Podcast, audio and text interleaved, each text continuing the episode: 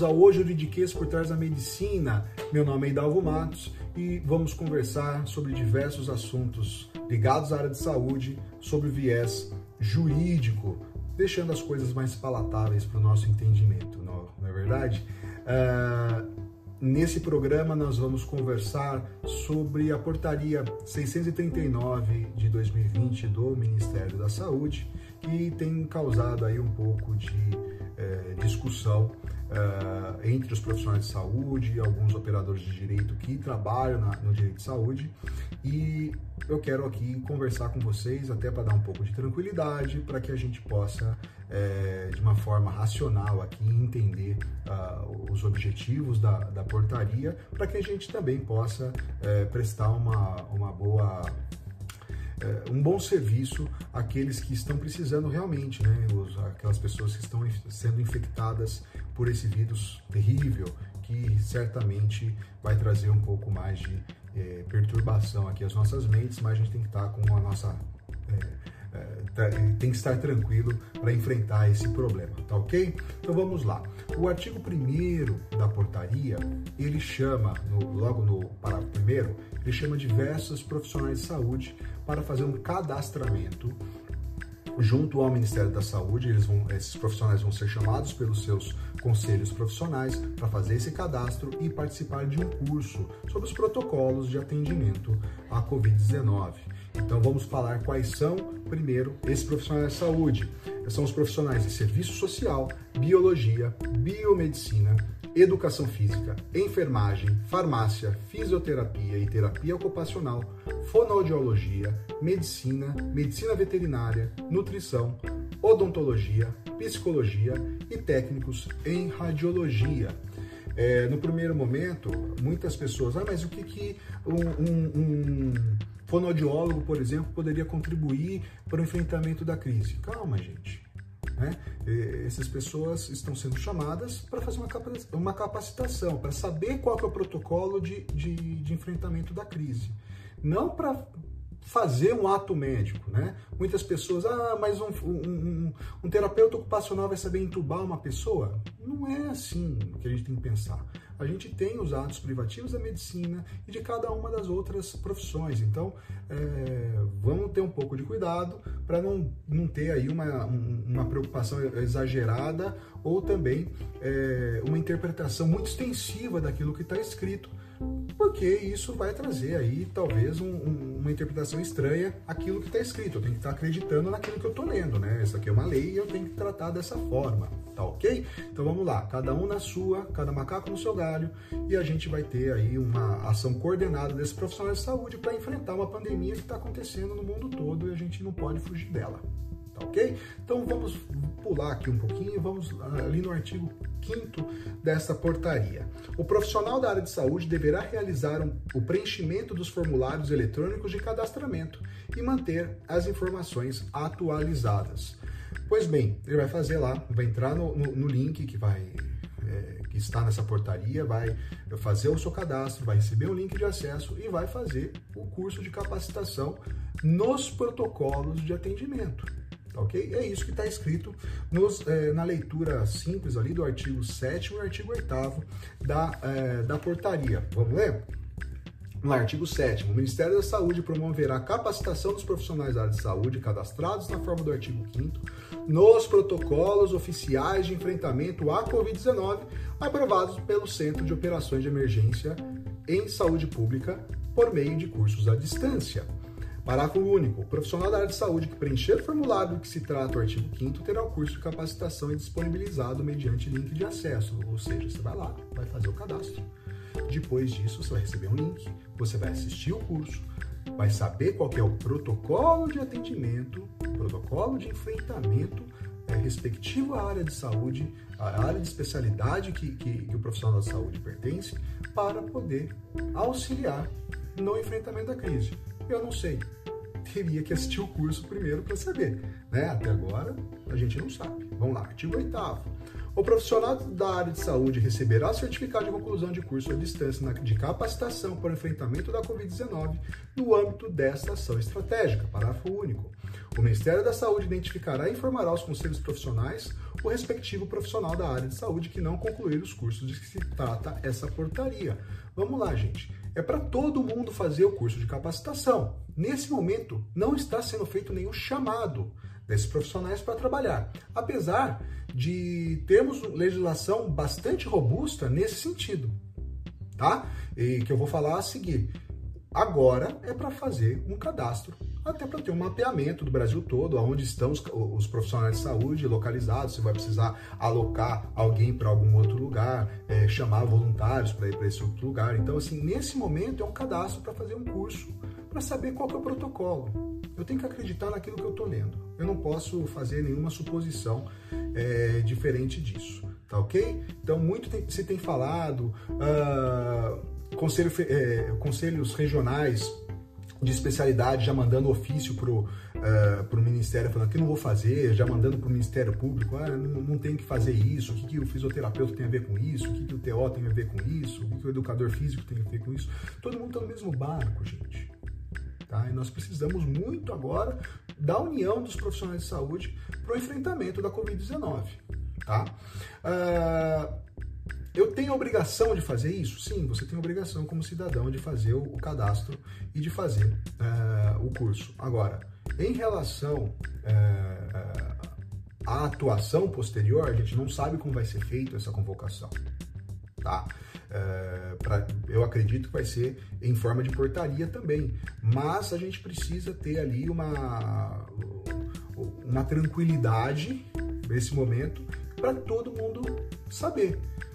A pessoa que eventualmente não vai poder enfrentar a, a, crise na linha de frente vai poder orientar por telefone, por computador, de alguma outra forma, orientar sua família, orientar os vizinhos. Então é muito importante a gente ter esse, esse eh, saber o protocolo de enfrentamento do governo federal para que a gente possa passar por essa. Tá? A gente pode ter os problemas políticos com o governo federal, opiniões diferentes daquilo que está sendo feito, mas saber como que o governo federal está enfrentando essa crise, vai querer enfrentar essa, cri essa crise de uma forma uh, estratégica, é importante, é necessário e vai ajudar certamente a orientação para o enfrentamento. Tá ok? Então é isso que eu queria deixar bem claro. Nós não estamos fazendo convocação nesse momento. Né? Não existe a convocação é, pelo governo federal. Nós estamos chamando esses profissionais de saúde, nós, como se eu fosse a pessoa, né? O Ministério da Saúde está fazendo é, é, é, o cadastro e a capacitação para no caso de precisar. Ah, Hidalvo, como que isso pode acontecer? É, isso está previsto, isso é ilegal, eu não sou obrigado a fazer nada. Então vamos lá, vamos entender o que está escrito na lei.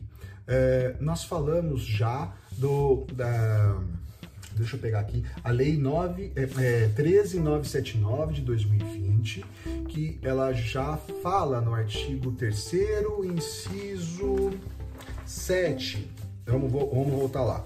Artigo 3 para enfrentamento de, da emergência de saúde pública de importância internacional decorrente do coronavírus, poderão ser adotadas, entre outras, as seguintes medidas. Inciso 7 requisição de bens e serviços de pessoas naturais jurídicas, hipótese em que será garantido o pagamento posterior de indenização justa. Ou seja, na lei de enfrentamento né, da, do coronavírus, já está previsto que pode acontecer do, do, do governo federal, né, do executivo, convocar é, o serviço de pessoas naturais, que é o caso né, dos médicos, dos demais profissionais de saúde. Ah, essa lei aí é inconstitucional, essa lei aí não existe, essa lei aí é feito pelo cara lá que a gente não pode falar o nome, que é, não é assim, tá? Vamos, então vamos voltar um pouco mais, vamos fazer um estudo de história, né? Ah, o artigo 196 da Constituição fala da saúde né, e, e, institui ali um sistema único, integralizado, universal para acesso à saúde, tá? Logo depois da Constituição de 88, já no, no, nos anos 90, né, nós tivemos aí a Lei 8080, tá? Que, que regula, né, que, que, regulamenta o Sistema Único de Saúde. Olha só o que está escrito no artigo 15, é, inciso é, 13 para atendimento de necessidades coletivas urgentes e transitórias decorrentes de situação de perigo iminente e de calamidade pública ou interrupção de, irrupção de epidemias, a autoridade competente da esfera administrativa correspondente poderá requisitar bens, serviços, tanto de pessoas naturais como de jurídicas, sendo-lhes assegurada justa indenização. Olha só, a lei do SUS fala isso. A lei de 1990 e praticamente houve uma transcrição do, do, do texto legal de 90 para a lei do enfrentamento à Covid. Veja bem, não é uma questão que nunca foi enfrentada na, no, no, na legislação brasileira. Sim, está lá. E a obrigação dos profissionais de saúde de prestar ao, dentro das suas possibilidades e capacidades aquilo que eles podem fazer, tá? uh, dentro de uma convocação, sempre vai verificar quem está mais apto né, a, a, a enfrentar, a fazer aquilo que está sendo pedido. É, Para mim é muito claro que as pessoas que estão em situação de risco, que têm problemas de saúde e que são profissionais de saúde, que não podem enfrentar qualquer tipo de coisa, elas podem ajudar na, nas limitações dela orientação por telefone, telemedicina, uh, falar com os, os, vizinhos, dar palestra, uh, falar o que está sendo feito, o que pode ser feito. Todo mundo pode ajudar de, de certa forma.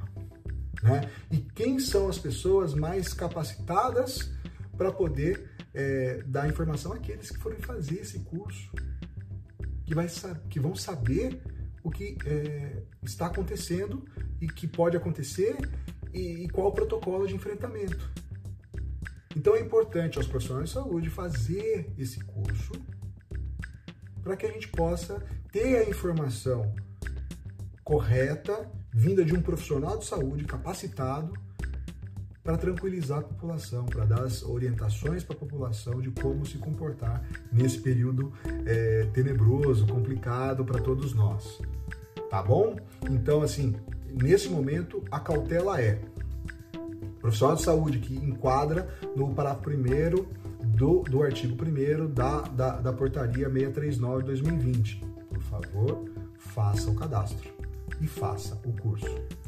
Ah, eu vou ser encaminhado, se eu não quiser fazer o curso, eu vou ser encaminhado para o Conselho Regional. Tá, vamos falar em casos de medicina? É, o artigo 21 do, do Código de Ética da Medicina fala que é vedado ao médico deixar de colaborar com as autoridades sanitárias ou infringir a, a legislação vigente.